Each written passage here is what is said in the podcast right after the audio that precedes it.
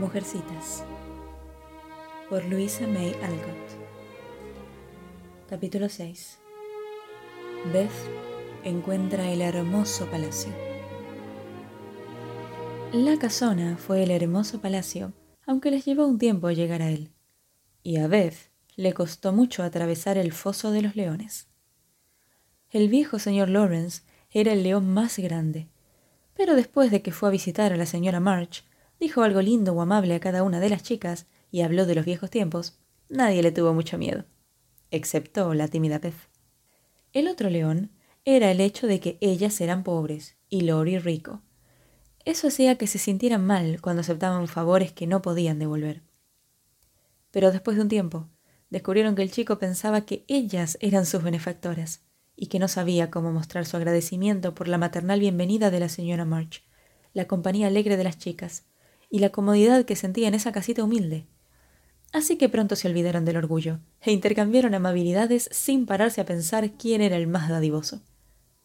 Pasaron toda clase de cosas agradables en ese tiempo, porque la nueva amistad floreció como el pasto en primavera. Lori les gustaba a todas, y le dijo en privado a su tutor que las March eran espléndidas. Con el entusiasmo delicioso de la juventud, las cuatro hermanas tomaron al joven solitario en sus manos, y lo consideraron su amigo. Y él descubrió algo encantador en la compañía inocente de esas chicas de corazón simple. Como no tenía hermanas y no había conocido a su madre, estaba preparado para recibir la influencia de las chicas. Y esas vidas ocupadas y llenas de alegría lo avergonzaban cuando se ponía a pensar en sus propios días, reposados e indolentes. Estaba cansado de tantos libros, y ahora la gente le parecía interesante. Y el cambio era tan grande que el señor Brooks se vio obligado a hacer informes muy insatisfactorios, porque Lowry siempre estaba faltando a clases y corriendo a casa de las March. No importa, que se tome un descanso y lo reponga después, dijo el viejo caballero. La dama dice que está estudiando demasiado y que necesita amigos jóvenes, diversión y ejercicio. Creo que tiene razón, y que lo estuve sobreprotegiendo como si en lugar de su abuelo fuera su abuela. Que haga lo que quiera siempre que sea feliz. No puede meterse en cosas graves en la casa de al lado, y la señora March está haciendo más por él que nosotros. Y sí que la pasaron bien. Qué juegos y qué cuadros vivos, qué paseos en trineo y qué carreras en la nieve, qué tardes agradables en la casa chica y qué lindas fiestitas en la casa grande. Meg caminaba por el invernadero todo lo que quería y soñaba en medio de los ramos de flores. Joe hojeaba la nueva biblioteca con apetito voraz y revolucionaba al viejo caballero con sus críticas. Amy copiaba pinturas y disfrutaba de la belleza y era feliz, y Laurie tocaba música en el mejor de los estilos. Pero Beth, que deseaba ver el gran piano, no se animaba a ir a la mansión del encanto, como la llamaba Meg. Había ido una vez con Joe, pero el viejo caballero, quien no sabía que ella era así, la miró con tanta seriedad por debajo de las cejas espesas y le dijo Hola, en voz tan alta que la asustó. El miedo fue tanto que le temblaron los pies, según le dijo a su madre, y se escapó y dijo que nunca, jamás volvería ahí, ni siquiera por el querido piano. No hubo ni palabras ni argumentos que le ayudaran a superar su miedo, hasta que el señor Lawrence recibió información sobre el problema a través de una vía misteriosa y decidió solucionarlo. Durante una de sus breves visitas, llevó la conversación hacia la música. Habló de las grandes cantantes que había visto, de los órganos maravillosos que había oído, y contó anécdotas tan encantadoras que a Beth le resultó imposible quedarse en su rincón, y se fue acercando lentamente, como fascinada. Se detuvo detrás de la silla del viejo caballero, y se quedó ahí de pie, escuchando, los ojos grandes bien abiertos, y las mejillas rojas de excitación. El señor Lawrence, que le prestaba la misma atención que a una mosca, empezó a hablar de los maestros y lecciones de Lowry, y finalmente, como si la idea acabara de ocurrírsele, le dijo a la señora March El chico no le está prestando mucha atención a la música en este momento, y yo me alegro porque se estaba entusiasmando demasiado. Pero el piano no puede estar así sin que nadie lo toque, se desafina. ¿Le parece que una de sus chicas querrá usarlo, hacerme un favor y practicar un poco de vez en cuando, señora? Beth dio un paso adelante y apretó las manos para no aplaudir porque la tentación era irresistible. La idea de practicar en ese instrumento espléndido le sacaba el aliento. Antes de que la señora March pudiera contestar, El señor Lawrence siguió diciendo con una sonrisa y un movimiento de cabeza. No tienen por qué hablar con nadie ni ver a nadie. Basta con que entren cuando quieran, porque de todos modos yo me encierro en mi estudio todo el día. Y el estudio está al otro lado de la casa. Y Lowry sale mucho, y los sirvientes nunca se acercan ahí hasta las nueve. Se levantó como si estuviera por irse, y Beth se decidió a hablar porque ese último arreglo completaba su sueño. Por favor, cuéntele usted a las damas lo que dije, y si no quieren venir, bueno, no importa. Ahí, una manito se deslizó dentro de la suya, y Beth levantó la vista y lo miró con una cara llena de gratitud, y dijo, a su manera, tan tímida y tan apasionada al mismo tiempo. Claro que quieren, señor. Claro que quieren. Tú eres la muchacha musical, preguntó él, sin ningún hola demasiado abrumador, y la miró con cariño. Soy Beth, y amo la música, y voy a ir si está usted seguro de que nadie me va a escuchar, y de que no voy a molestar a nadie, agregó. Tenía miedo de estar portándose como una maleducada, temblando por el asombro ante su valentía. Nadie, querida. La casa está vacía muchas horas por día, así que si quieres ven a tocar. Te voy a estar muy agradecido. Qué amable, señor.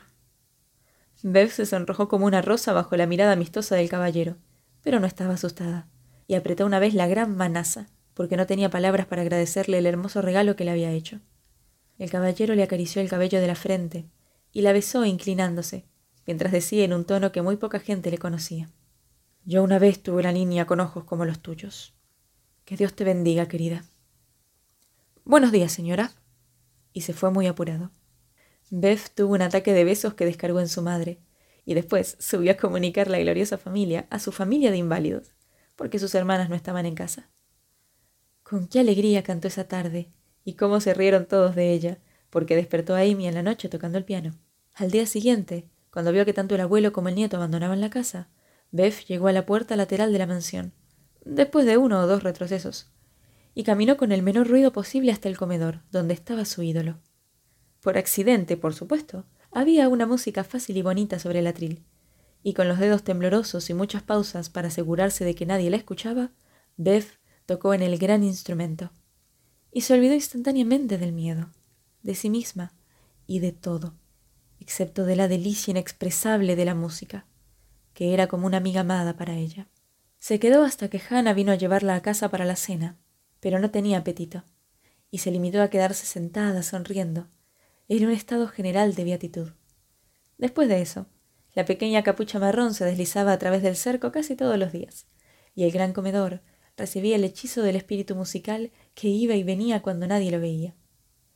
Ella nunca supo que el señor Lawrence abría la puerta del estudio para escuchar las canciones antiguas que tanto le gustaban. Nunca vio a Lori montando guardia en el vestíbulo para que no entraran los sirvientes. Nunca sospechó que los libros de ejercicios y las nuevas canciones estaban ahí para su beneficio exclusivo.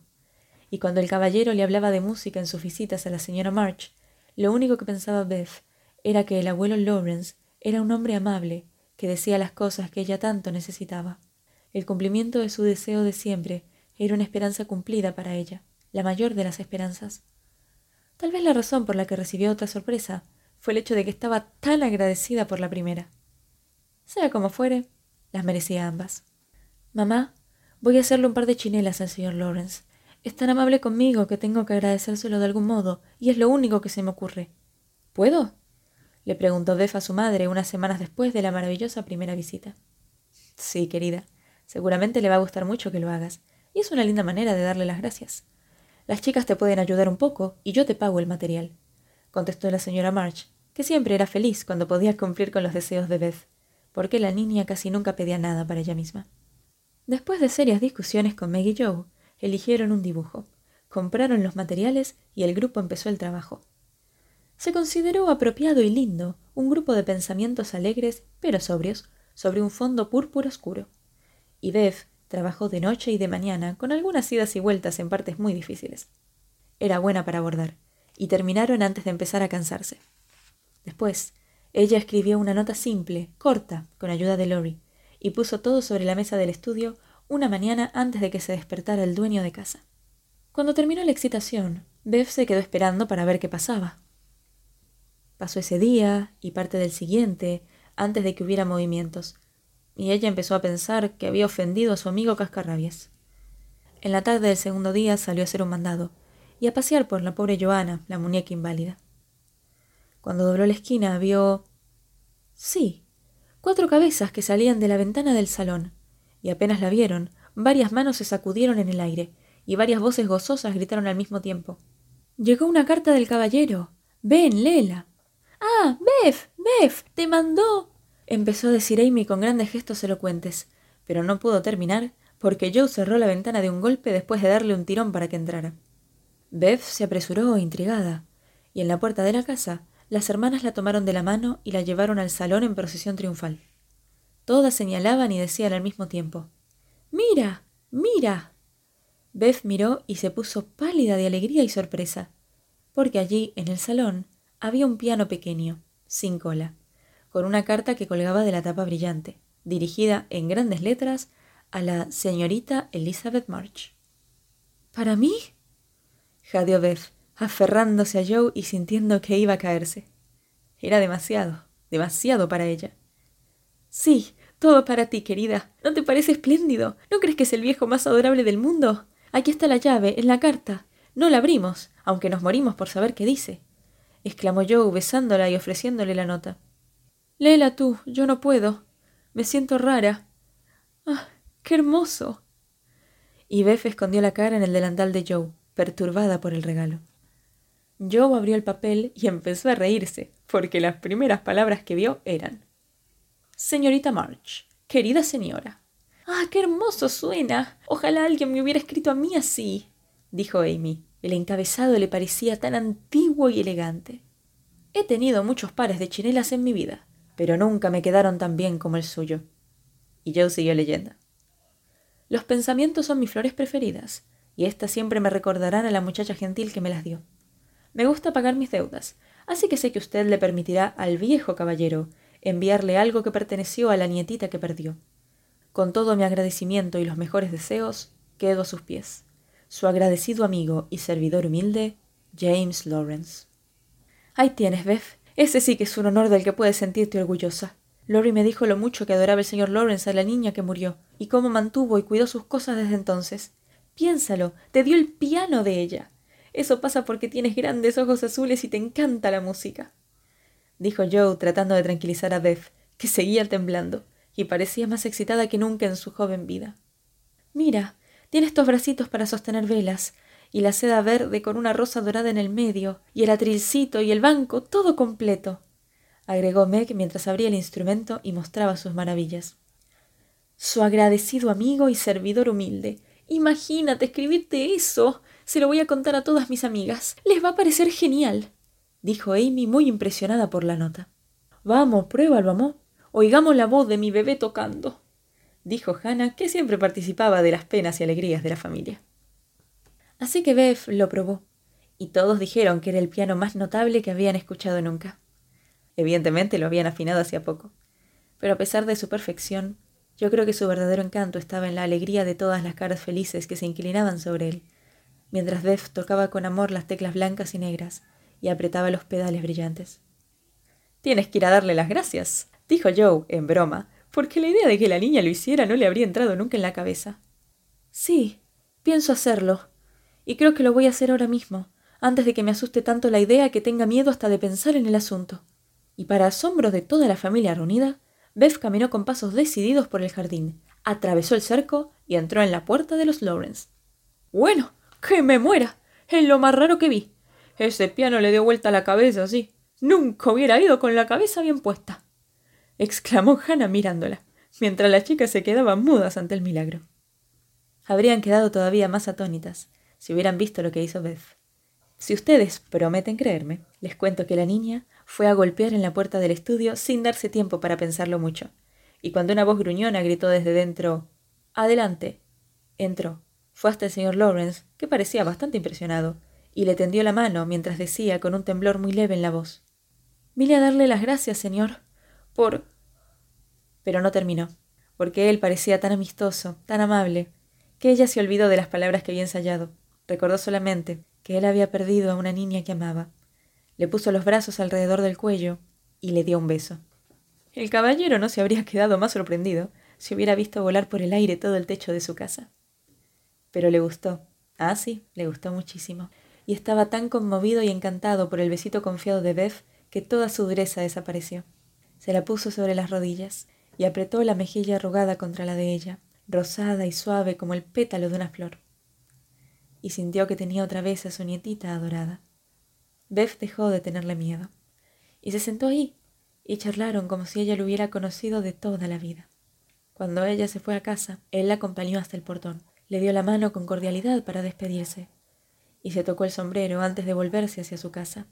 Se lo veía alto y duro, como un caballero, un soldado buen mozo, es decir, como lo que era.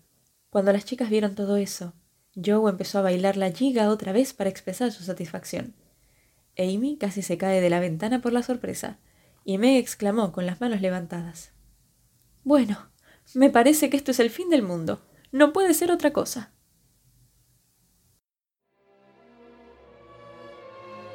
Recuerden que pueden escribirme todas sus opiniones y comentarios a castellanoaudiolibros.com. Un saludo y hasta la próxima historia.